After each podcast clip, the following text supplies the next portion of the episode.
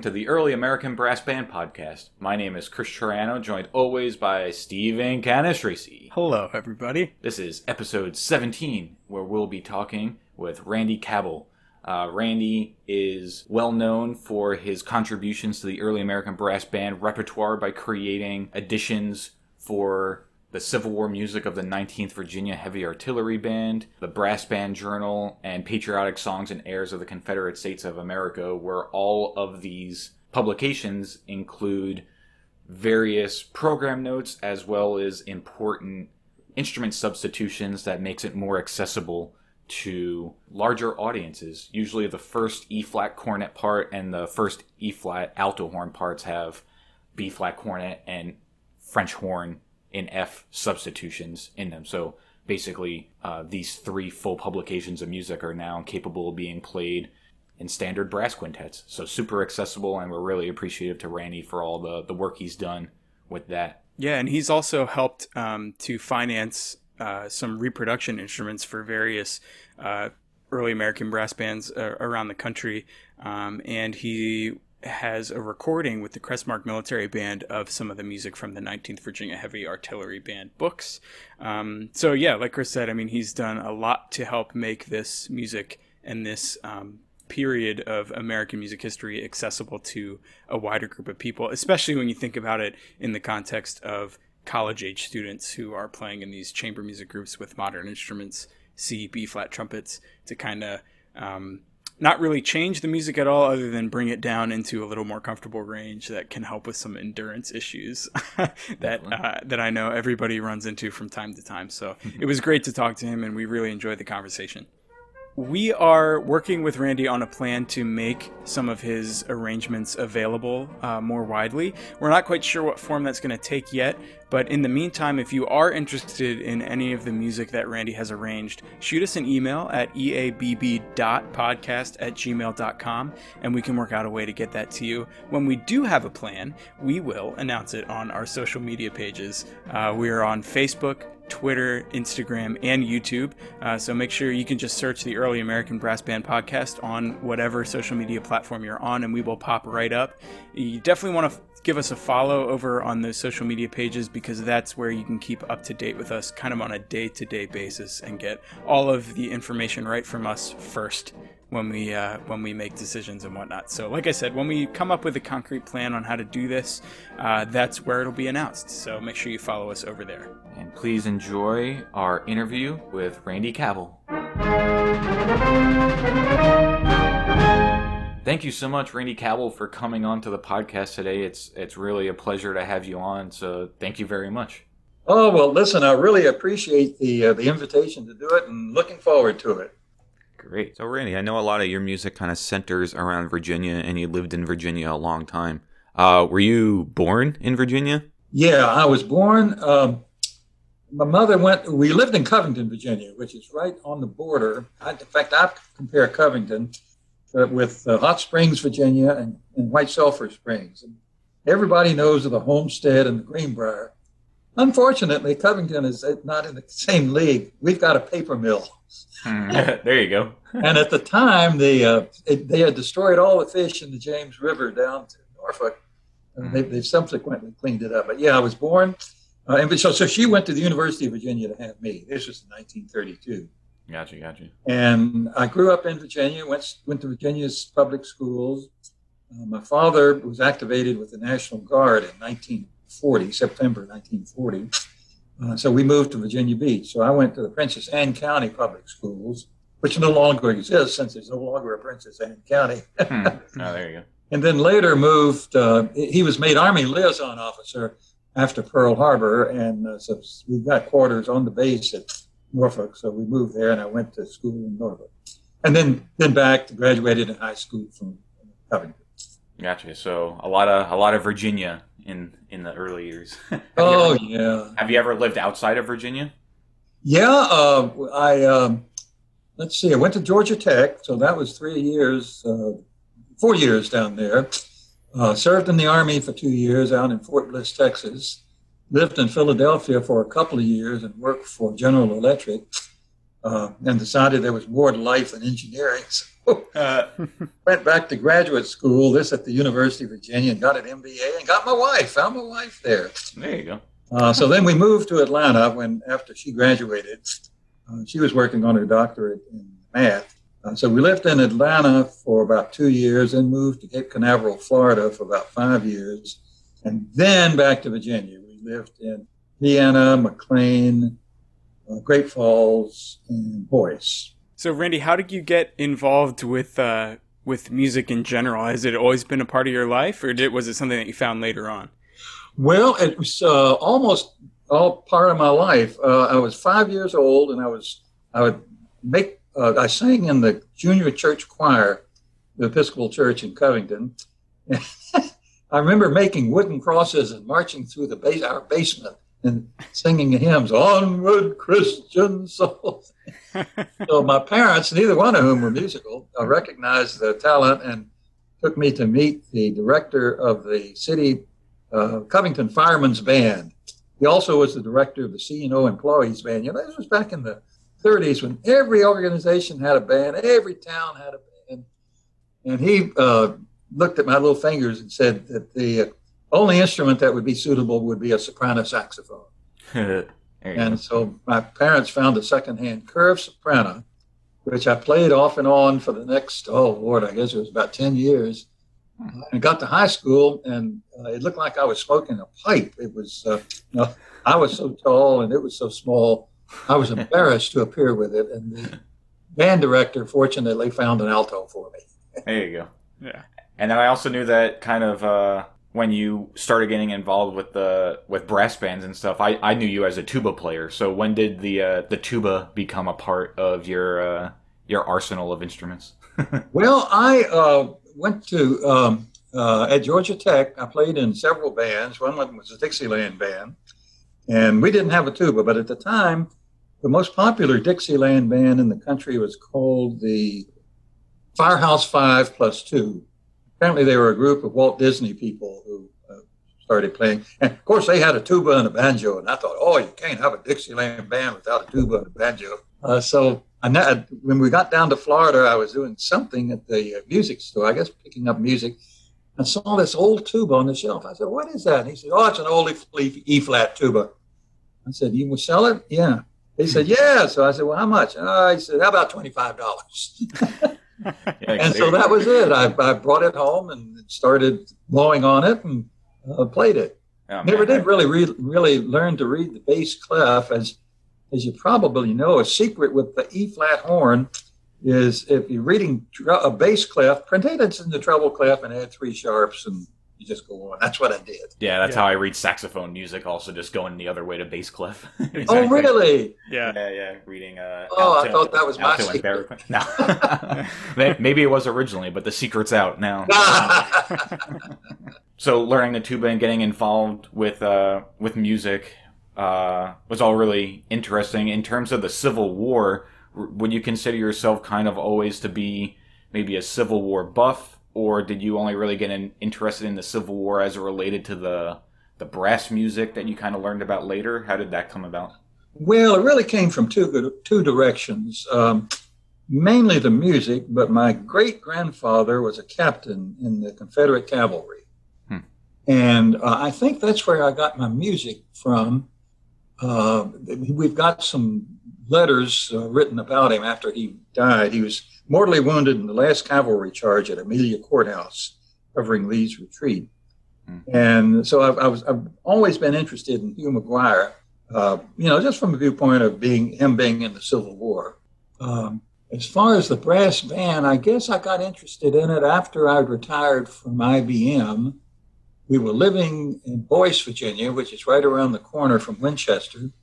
Uh, mm-hmm. So I got involved with the uh, university there, Shenandoah University, and they had a Civil War Institute. Mm-hmm. And I got to thinking with the Civil War Institute, and they also had a very fine uh, uh, band, uh, music uh, program. So I said, "Oh well, I, why do I want to get involved with the Civil War?" And that's when I found Robb Stewart out on the West Coast, who made reproductions. And one thing led to another, and it just sort of fell together. There you go. So you were able to help Shenandoah University create their their brass band. Do you remember what uh what they called that group?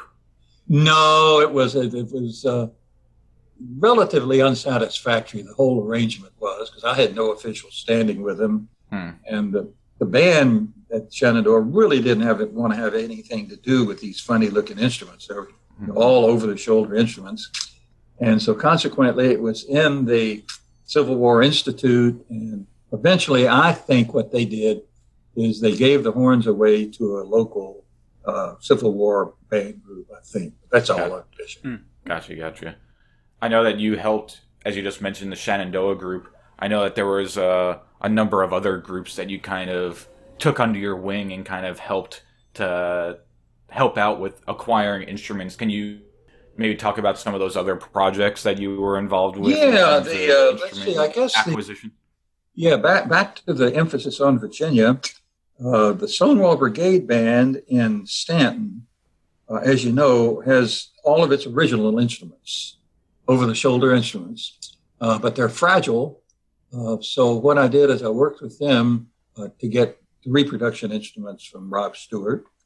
and then, for some reason, let's see, I guess I got interested in VMI at the time. I, the ranking cadet who was killed at New Market was a Cabell a very distant relative from Richmond. So I, that I was have always looked at VMI. Said I never could survive at VMI, but I admire anybody who does. yeah, yeah, yeah. And so I worked with Colonel Brody uh, at VMI and uh, got them the musical instruments, and uh, uh they used them. Uh, let's see. Uh, worked just slightly with the Moravian Music Foundation. I think maybe I involved, was involved in getting them one horn, one reproduction horn. Gotcha. So, so they, that, that's about the only one outside of Virginia that uh, I've, I've, only project I've had outside of Virginia. Mm-hmm. So how were all of these connections made? Were these instances where you knew that they were in need of help from uh, an instrument acquisition standpoint, or did you reach out to them just wanting to help? Like how how did you get involved with essentially four it, different? It was more arrogance than anything else. Uh, like Professor Hill, Harold Hill, you need a boys band.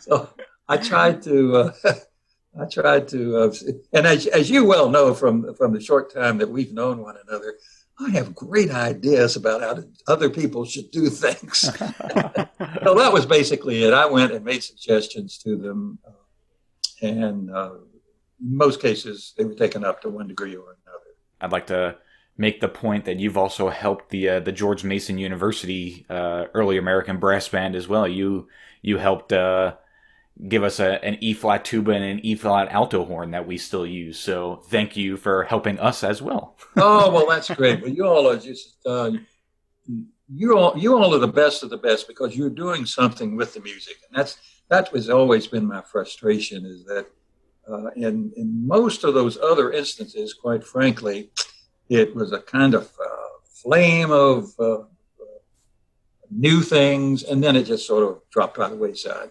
Mm-hmm. And I think you've sensed that when you've looked and talked to some of the places about, well, would you share your instruments? Oh, no, we might use them sometime. yeah, yeah. There, there's some people that still kind of want to hang on to them. There's some people that don't know where they are anymore. There's some, yeah, like you said, there's kind of this ebb and flow of of interest almost yeah.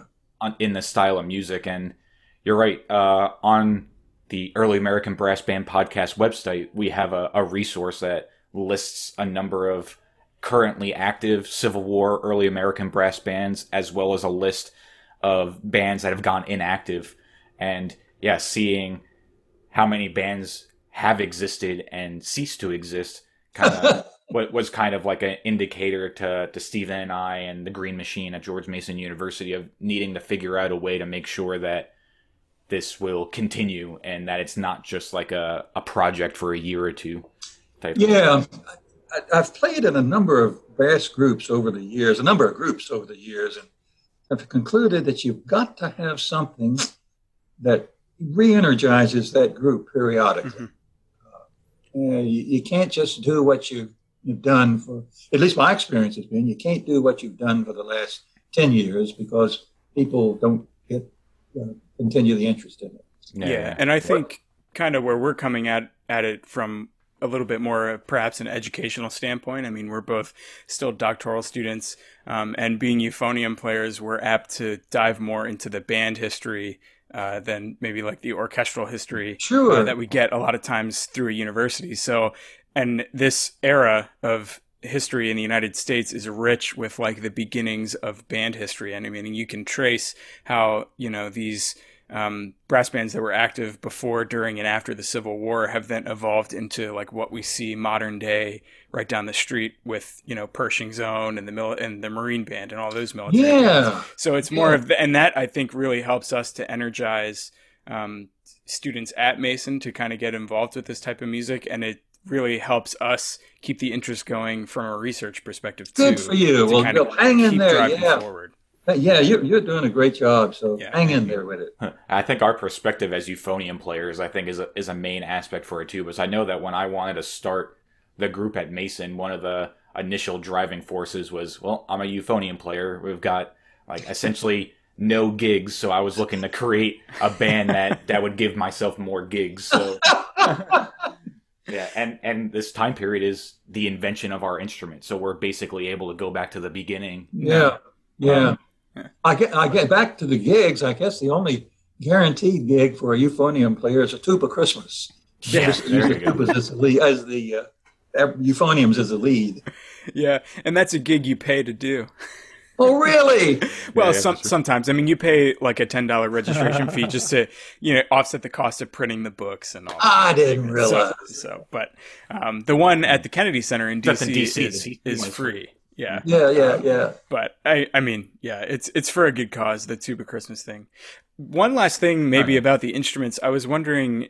You keep mentioning Robb Stewart's name, and I was wondering maybe how you got linked up with him.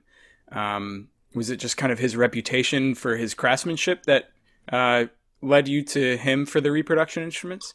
Boy, you know that is. uh, You know, I'm not really sure how I got linked up with him.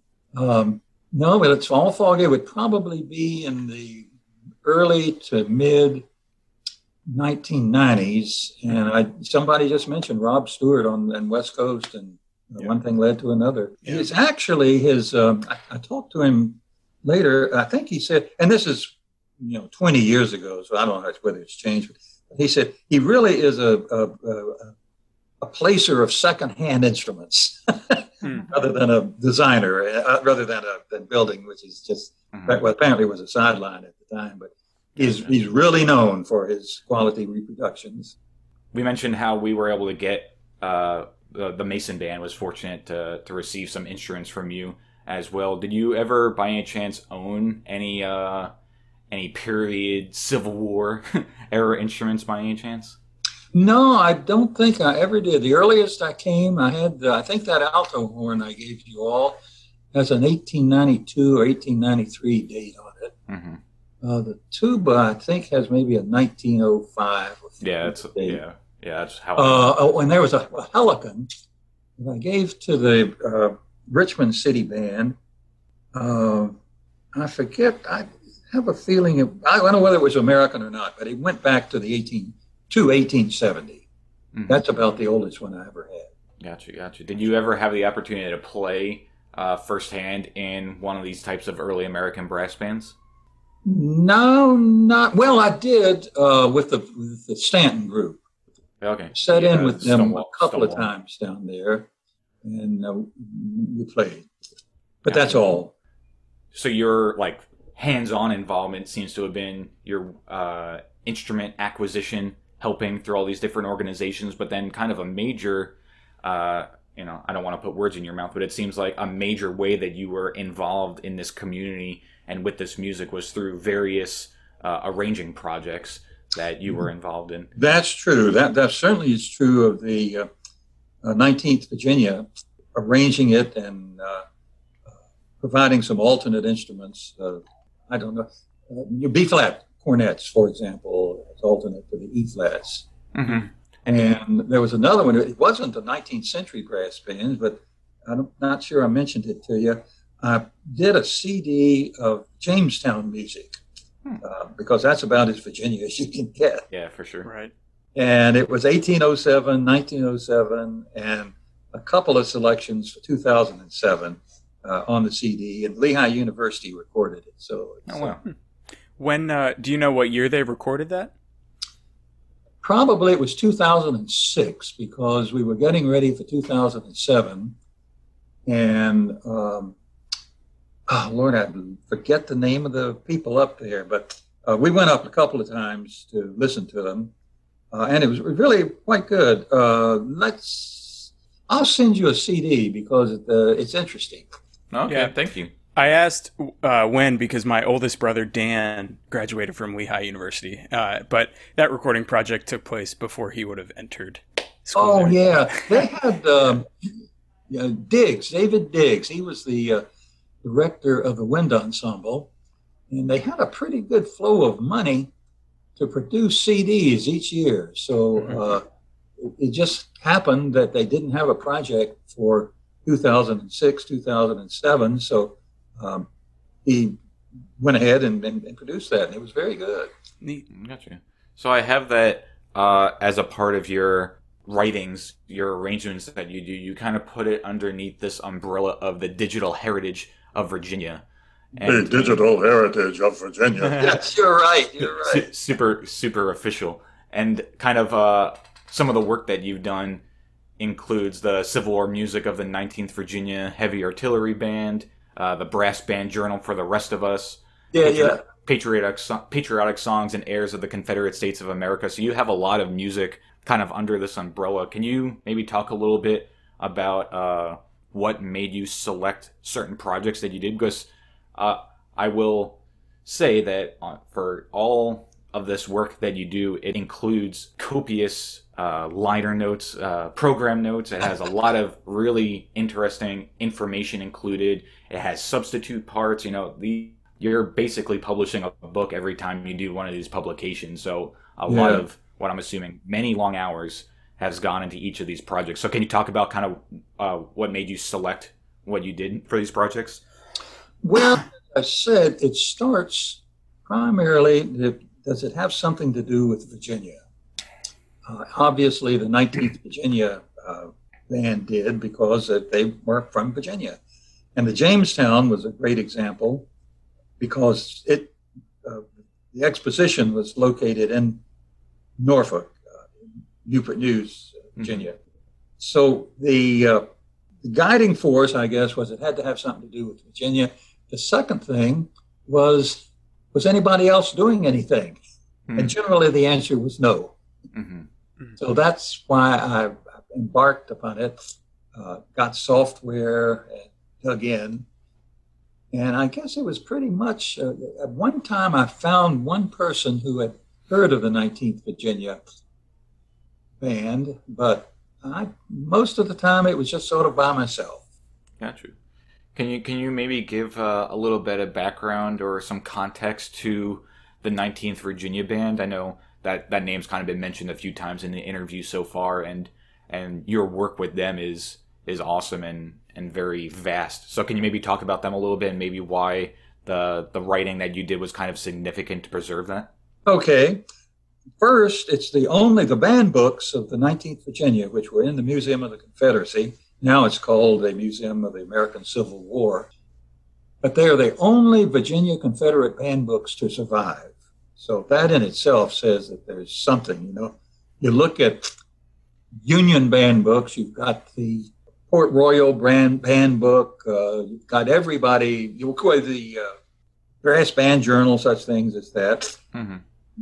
There are bits and pieces of other band books. I shouldn't say bits and pieces. There are actually some pretty good collections, as I understand. 26 North Carolina probably has done the best. Mm-hmm. But I think the 8th Georgia has a lot of their original music. Hmm. So basically, we had the band books, uh, the only band books that Virginia Confederate music that survived. So that in itself, to me, waved a big flag and said, "Hey, this looks like something we should do." Mm-hmm, mm-hmm. Definitely.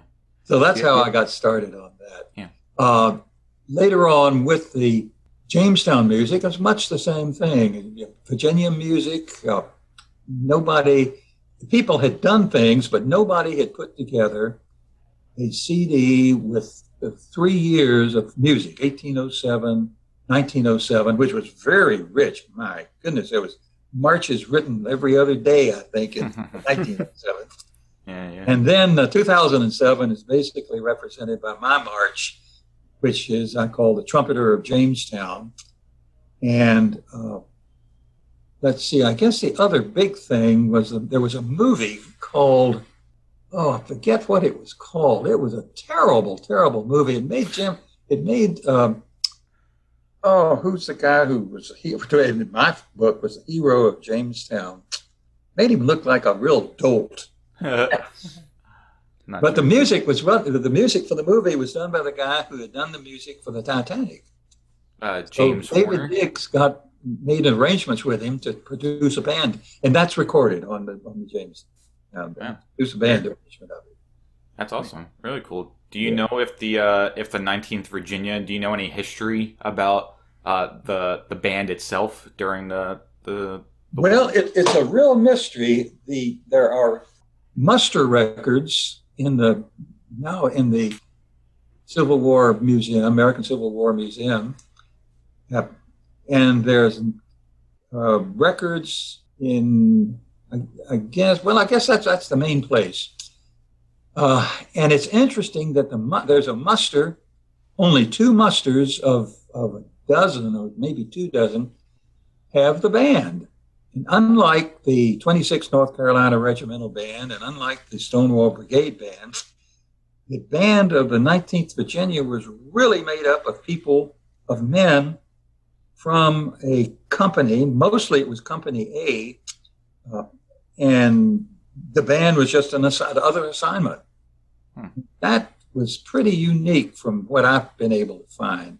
To the best of your knowledge, was that band just formed out of musicians that were enlisted in that company, or was it a town band prior to the war? We don't really know. In fact, the music itself, the band book of the 19th Virginia itself is a mystery because it has no Confederate patriotic tunes in it. Actually, has no Union patriotic tunes in it. Has that subtitle Vauxhall Band, and it implies to me that the, the band book, we call it the band book of the 19th of Virginia, the Smithfield Brass Band, probably the band book was used at some outside gig. I think there was a Vauxhall Gardens at, on an island in Richmond. It's just a pleasure garden. And, but we don't know when the era was. Uh, there was some hints. There was a march in there called the Bright Hopes Quick Step. And we know that there was a railroad charted about 10 years after the Civil War called the Bright Hopes Railroad. So, goodness, one thing is maybe the book didn't come along until 10 years later. Mhm. But nobody has ever been able to, to, as far as I know, to pin any further identification down on that thing. All of the men were from, let's see if I'm right on that. I think that's, that's a correct statement. All of the men were from Isle of Wight County or Smithfield. And, and I think most of them were from Company A Gotcha. or about Battery A. It was an artillery unit, so it'd be a Battery A. Gotcha. So you think that the 19th Virginia band was was nicknamed Smithfield while they were already in service, or is it possible that there was a Smithfield brass band prior to the war and then they enlisted and became the 19th Virginia? There's, there's- there's a possibility. Uh, there is so much music at the Museum of the Confederacy, uh, now Museum of the American Civil War, so much music of, of E flat alto horn parts for, for the band in Smithfield. I think maybe there are 100 parts, nothing else. No tenor horn parts, no leads, no nothing.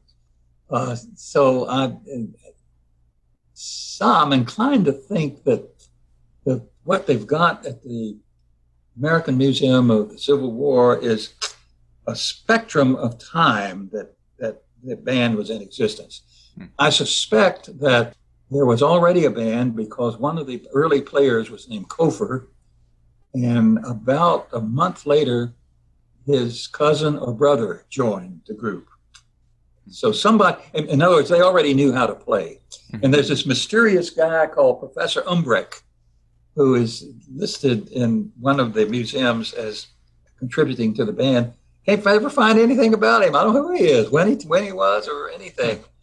I suspect he was probably a maybe in charge of music at one of the theaters or something like that. But there's just really, we know nothing whatsoever about the 19th Virginia. Gotcha. Can you uh, maybe talk about some of the considerations that you took when trying to uh, select the, you know, from those hundreds of pieces that you're saying that you saw the alto horn parts from, uh, how you narrowed it down to include the ones that you did in your 19th uh, uh, collection? Yes, that's a very simple answer. I took the band book itself. Okay. If it wasn't in the band book, I didn't put it any place.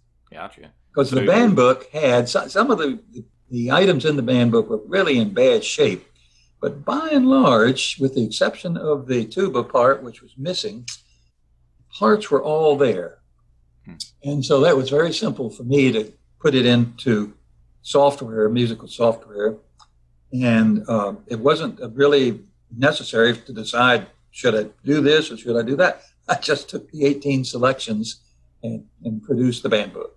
Gotcha. So there was a band book for every instrument for the band except for tuba, but then there were additional parts of alto horn parts for other pieces that uh, didn't have other parts along with them? Yes, that's right. I don't know how the collection was organized in the museum, but that's that's a good summary of it. Is that there were the band books, and then there was individual music, both identified as being part of the Smithfield Brass Band. Hmm.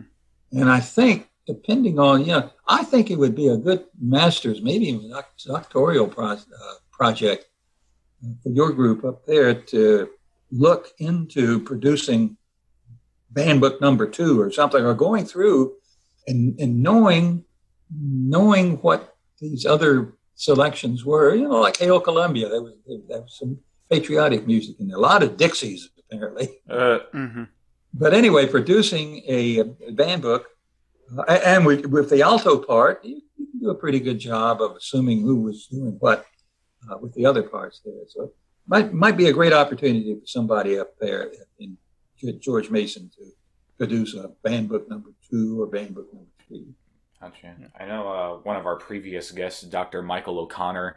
He's a leader of the Coates Brass Band and Newberry's Victorian Cornet Band, two early American brass bands. And he's going through a, a major project right now of trying to catalog and identify every piece of uh, early American brass band repertoire that existed uh, from 1835 to I think he's doing it to like the late 1870s or something like that. So I made sure to to provide him with the list of all the the songs yeah. that, are, that, are, a part of this collection and stuff. And yeah, who knows? Maybe he's uh, done some of that work and we'll be able to to enlighten us on some of the the music. That would be good. Yeah. yeah. the Brass Band Journal was interesting. I found uh, threads of that out in Utah that, that it was used apparently by some of the Utah bands back in the 19th century. Hmm. Well, I'm sure that'll, that'll come out in his study. Yeah, there are so many uh, like community bands and um, that it's it's hard to trace down the history, you know, from this time because as you were saying, you know, earlier, every town, every company, every it seemed like every fire house you know had a band during this time. And then so trying to track down information about them can be kind of tricky. Um, and then obviously if it was a town band that then you know enlisted in the military during the civil war especially like you're saying was the case with the 19th virginia band where the band duties seemed to be kind of secondary maybe they were soldiers first and musicians um, you know as a secondary duty that would make sense then why a lot of those parts are missing if yeah soldiers were, you know, out in the field of battle, you know, yeah. fighting and then, you know, dropped a book along the way somewhere, you know, who knows. Yeah, I, and I think it's even more complex with the 19th Virginia because they were stationed within a probably a, a couple hours ride of their homes mm-hmm. uh, around Petersburg. Yeah. So they, they could leave the things at home, I guess. Right. Here is a, here's a list that I came up with of uh, members, and I'll just read one one of them as an example. Mosby, Charles E., drummer, Company B, became. And, and then the reference. is, Incidentally, there's a book, I don't know whether you've seen it, called The 10th and 19th Virginia Heavy Artillery Regiments. Yeah. it's a series of, of uh, books on regiments. But anyway, uh, Mosby enlisted on November the 27th, 1862. He shows in the August 31st, 1864, and December 31st, 1864, as a member of the battalion band. Those two musters, the August 31st and the December 31st, are the only two in the entire span of the Civil War where the brand is broken out. Hmm. And I also have a note here. He does not show in the list of members from the Museum of the Confederacy. Hmm. So I guess what I did, I must have gotten his information, uh, enlisting information from that series of books called The 10th and the 19th. Uh, Gotcha, gotcha. heavy artillery, yeah. And in general, let's see if it ain't more that. Here's one poor guy died uh, in August of 1864. But no, the um, yeah, Yeah, yeah. In- interesting. Um, when you were creating uh, this collection for the for the heavy artillery band, you mentioned how you had to create the tuba part. Were there any other uh, additions or changes or corrections that you had to make while you were creating the the band book, recreating the band book? There were some where the band books were torn or there were some problems. Uh, probably not more than two or three percent. So in other words, I didn't have to do very much. The bass drum was a very bad one, though, because I had trouble telling what the difference between the beats and the rest. So, uh, and it was it was it was key in doing the tuba part, the bass part, because if, if, if the bass drum hit, I figured, well, the tuba is probably being tuba Yeah, at the same probably, time. probably. Now, later on, when it was recorded, Glenn Fifield added a B flat cornet part. He, he became convinced that there was also a B flat cornet part missing. Hmm. And if you look at Civil War brass bands like the 26th North Carolina Regimental Band, indeed, there's usually a, always a, a, at least one B flat cornet. Mhm. So he did add uh, basically a harmony part.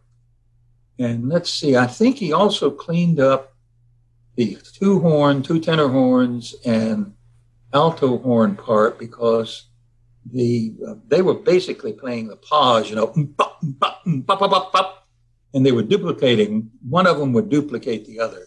Mhm. So his theory was that probably the person who was producing the books did not have a score that he worked from. He just Gotcha. went ahead and, and did each book. But those are the only only times, and I couldn't tell you the difference of of, what the bands would, would sound like if we didn't have that B flat. The, the recordings of the band that you you've got have the B flat cornet part in it, and Mhm. the pause have been cleaned up. hmm Yeah.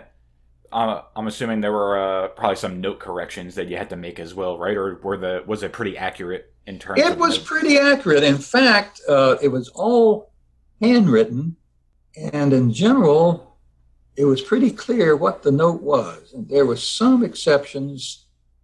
Shorthand, you, you've probably done this. In fact, when I was doing arranging, uh, that would be typically, I would use a short dash, which was at about 45 degrees, and that was a quarter note Mhm. with, a- with a stem on it.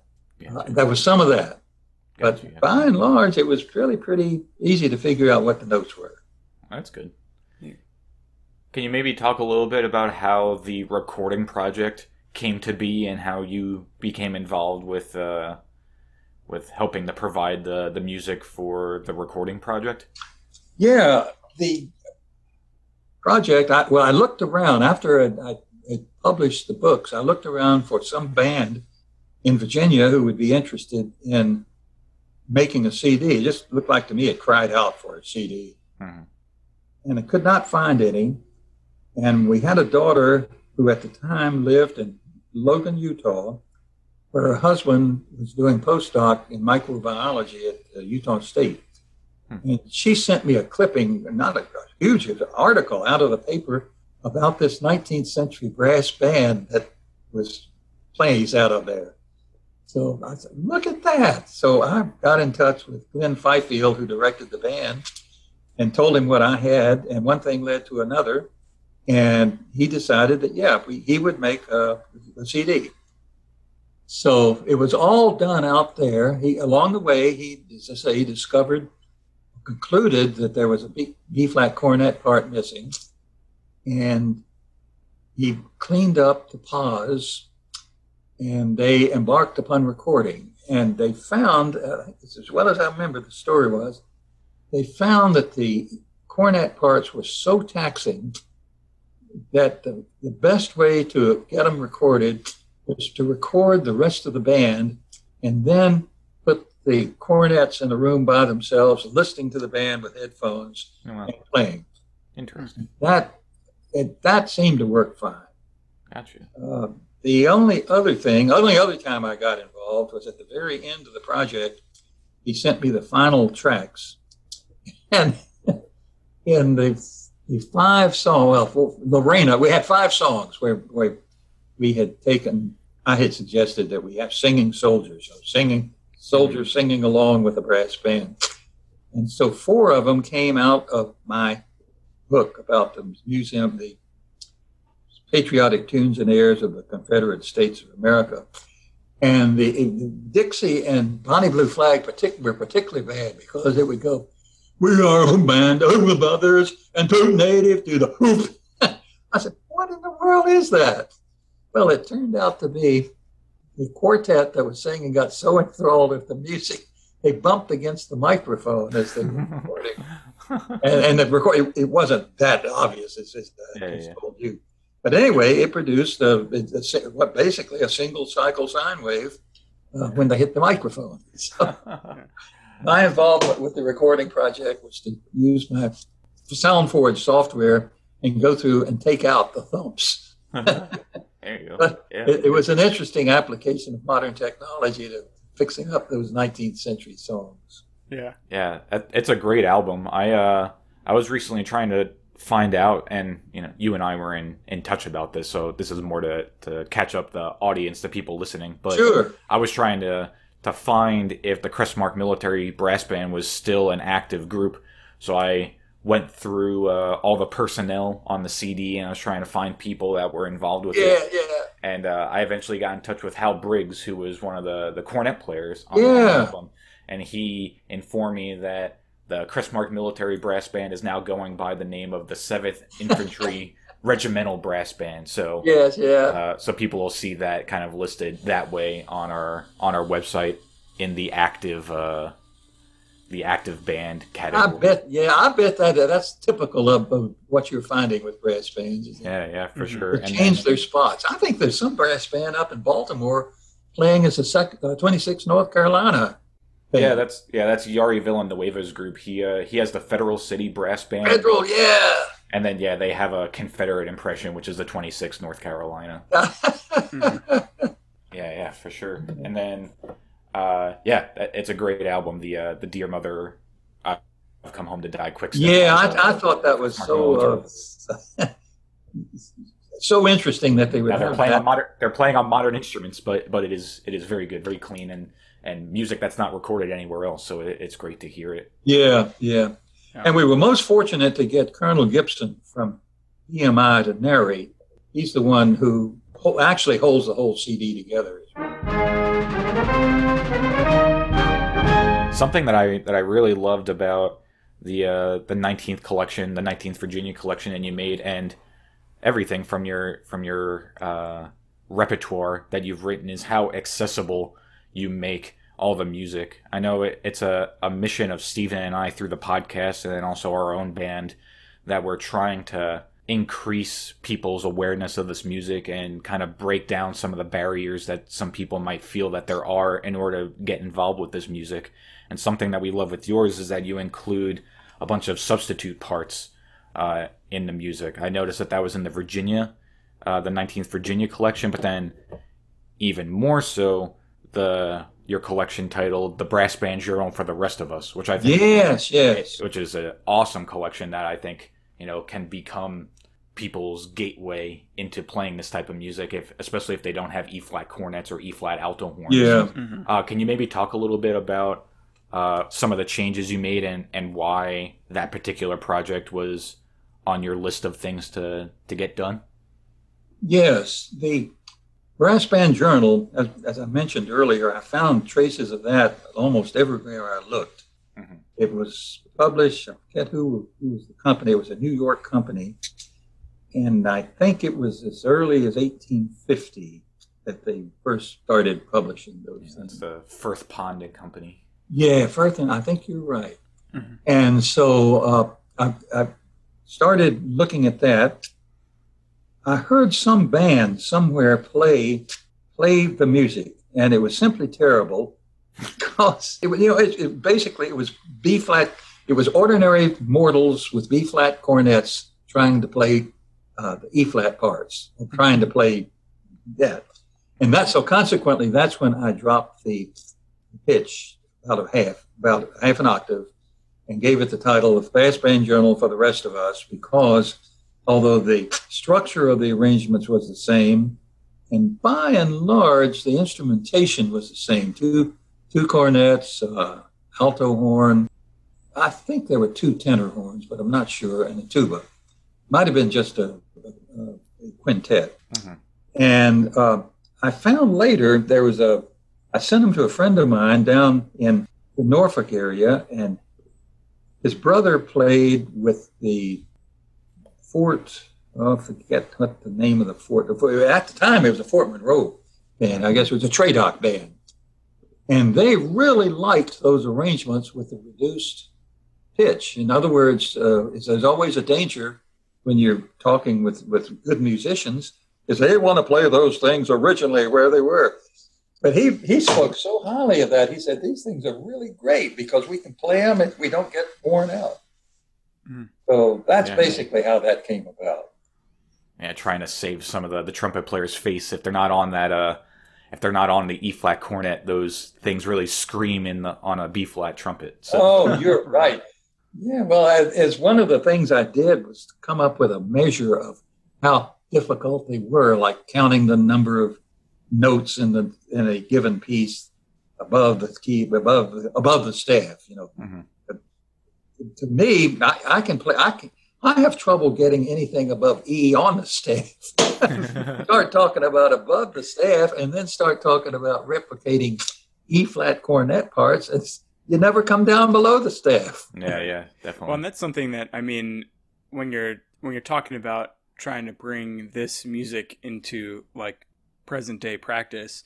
I mean, trumpet players barely play cornets anymore, let yeah. alone an E flat cornet. I mean, it, it, you, your modern, you know, let's say university level trumpet player is probably going to have a B flat trumpet and a C trumpet. So oh, if you're oh, trying yeah. to play these E flat cornet parts on B flat and C trumpets, I mean, you're lucky to get through a tune and a half before you're just yeah, absolutely shot. You're right. So, you're so right. if I mean, if there's really any hope of of this music, you know, bringing it forward and using it in that educational setting. Um, you know exactly what you did with the "For the Rest of Us" kind of subtitle. Yeah. I mean, it's at some point you get it's got to be necessary to to make it accessible, which is yeah, great that it yeah. exists. It's great that you did that, and the fact that you tried to keep it, you know, other than dropping the range, keep it largely as it was. Yeah. Uh, to preserve some of that historical aspect too is, is, great. I mean, I, I don't think there's another way that um, you're going to be able to play this music today uh, with some of the instrumentation challenges than to yeah. you did. So, let me ask you all a question. I've never gotten a good answer to this. Why is it that they're the E flat? Why is it that was those things were pitched so high that we needed the E flat cornets? I've got a theory, but I wanted to know if you've ever looked into that. I mean, that with the the saxhorn family, you know, Adolphe Sax really loved that alternating E flat, B flat, E flat, yeah, E yeah, yeah. pitching. Um, and since those horns were floating around, maybe that's why. But I mean, other outside of that, that's just off the top of my head. You know, something that I'm yeah. Pulling out of my rear end there. that's true or not. Well, my theory is it all goes back to the military band of the 18th century, which was basically either two clarinets or two oboes, you know, playing the first and the harmony, mm-hmm. two French horns, basically, and a bass line. Mm-hmm. And fifes, uh, and I used to, I've get arguments on this. The typical fife from, uh, well, let's see, your, your fiance, I believe, plays fife, doesn't she, Chris? Yeah, yeah. I have like three of them laying in this Yeah. room right now. Ask her what key it's in. The answer, I think, is going to be A flat. okay. And so what they do is they're, they're most there's no uh, finger, no little finger key on the fife. So basically, they can't below go below what I would call a D.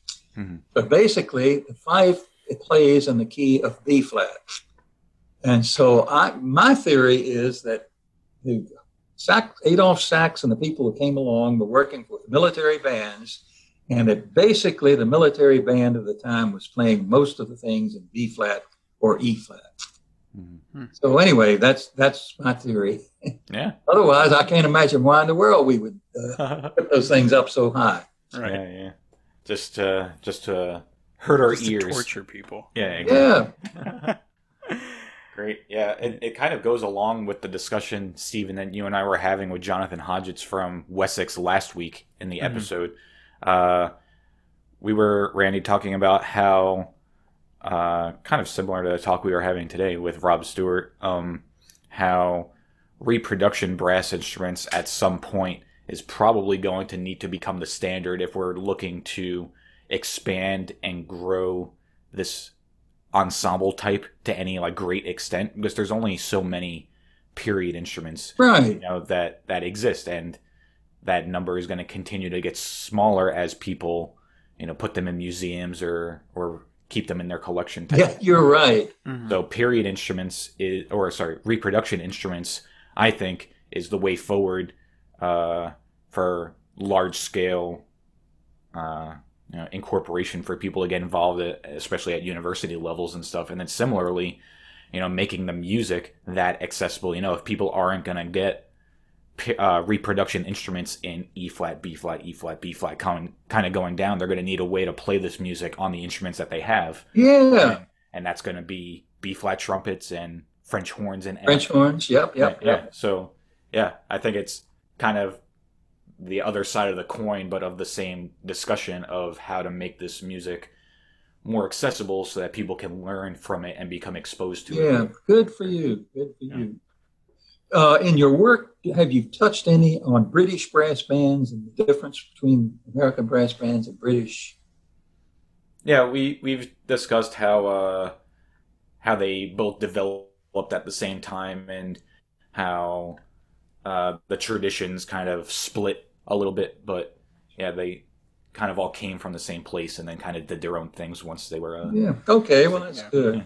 Yeah. The biggest difference that I- I'm aware of is everything except the third, no, except the second trombone part is in the treble clef mhm. in the British Right. brass bands. Yeah, I think the timpani part is in bass clef as well. Oh, is it? Yeah, I think I think it's the bass trombone and the timpani part are in bass clef, but then Okay. everything else, Yeah. you're right? Yeah, everything else is in treble clef, and you still you largely have that alternating E flat B flat. Yeah. so that people can hop around parts without. That's that's, that's what I understand is, Yeah. is the reason behind the thing is you had like maybe a, the, the, the some coal company or miners or something. They had a band and somebody didn't show up, Hmm. but they had his instrument. So Right. the Yeah. fingering is exactly the same. Exactly. Yeah. It. Yeah. It's kind of. It's like a whole user friendly musical interface. Yeah, you know, the you can just hop around unless you play the trombone. Then you Yeah, yeah, learn that's some right. fingerings. But That's if- right. if That's the- probably a story bass- behind that one too. yeah. If the bass trombone player doesn't show up, then then you're just SOL. but I, I feel like in a lot of the older stuff, I mean, now the British brass band tradition has gotten crazy. I mean, it, they've always had contests and stuff, but those test pieces that they use for those contests are really? wildly difficult. But I, I feel like maybe some of the like the original, like the older rep, that bass trombone part's probably doubled somewhere, like in the E flat tuba. Uh, Yeah, yeah. but, you know, Huh. to still to still you know have it be represented. But yeah, I play in a, a British brass band down here. Well, up here, I guess. Um, it's newly formed brass band in Northern Virginia, and we were gonna be at the NABA competition that was supposed to happen in April, and we were working on some some test pieces for our division. And Wow. I mean, they're they're challenging pieces. I mean, Oh, the are. euphonium parts are hard, and then you look across, you know, the rectangle there, how you're set up at the cornet players, and they're just buried in the stands and just go. it's it's fun. It's a lot of fun though. Oh, that is great. Well, I didn't realize that there was English brass bands here. Yeah, yeah. There's one, um, yeah, in the Fairfax area. So That's kind of the interesting thing too, is, is that we had our own brass band tradition, and then that evolved, you know, into the community band, concert band tradition that we have in the United States, and the American brass band essentially died off. But Yeah. at, but at the same time, in Europe, the brass band that formed at the same time continued and is in some ways kind of their dominant or one of their dominant uh, ensemble types in the Hmm. UK. And now it's interesting because the British, you know, American brass band and British brass band kind of going along in time. Then the American brass band goes away. The British brass band keeps on going, and now the British brass band ensemble is now coming back to the United States, and there's a huge British brass band movement happening in the United States with NABA, the North American Brass Band Association that Stephen just mentioned. But it's kind of Yeah. interesting how people are kind of discovering brass band music for the first time in the United States, but through the British brass band tradition. And it's like we had our own tradition. We had yes. we yeah. we had it too. It just yeah, it's funny. I've never thought about it that way, Chris, but that is hilarious. Now that you, It is. you Yeah. kind of lay it out that way. yeah. It's like we had it. It it was ours too. It's just we, you know, we have the concert bands. Alrighty, well, that about wraps it up. Thank you. So Okay. much. Well, thank, you all. Yeah, Thank- thank you, Randy. It's awesome getting the, the chat with you. I'm excited that people are going to be able to hear your story and, and learn more about the all the hard work that you've done for preserving and spreading early American brass band music. We know it's going to Oh, well, thank you. we know it's going to help a lot of people. So we really appreciate you doing that work and taking the time to, to speak with Siva and I today. Yeah, definitely. Thank, you so much. Yeah. Yeah, Thank of you. course. Thank you again so much, Randy Cabell, for coming onto the podcast to speak with Stephen and I. Uh, as I mentioned, Randy was one of the, the first people that I was in touch with in the early American brass band community, and he helped start my collection of music by sharing with me uh, much of the music that he talked about in this episode.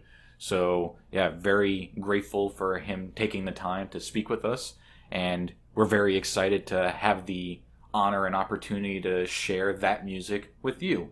So, if you're interested in playing or even just looking and studying any of the music that Randy talked about in this episode, be sure to send us an email at eabb.podcast.com. We'd be happy to share it with you. Uh, at some point, as Stephen mentioned at the top of the episode, there'll be a some point in the future some other way that we'll uh, make that music available. But as of this recording, uh, just shoot us an email. We'll be happy to send it to you. Our featured album for this episode is the one we mentioned during the episode. It's uh, the Crestmark Military Band album uh, titled Dear Mother, I've Come Home to Die Quickstep. Um, you can find more information about that album on the show notes page for this episode. Uh, that's at our website. That's eabbpodcast.com. Click on show notes, uh, and it'll will have links there for you to buy the album uh, and some information about it. It's also on the discography page under the resources tab, along with uh, a giant list of other albums that you might be interested in. So go check out the Crestmark Military Band "Dear Mother, I've Come Home to Die" Quick Step album. And uh, thanks so much for listening. We'll catch you next week.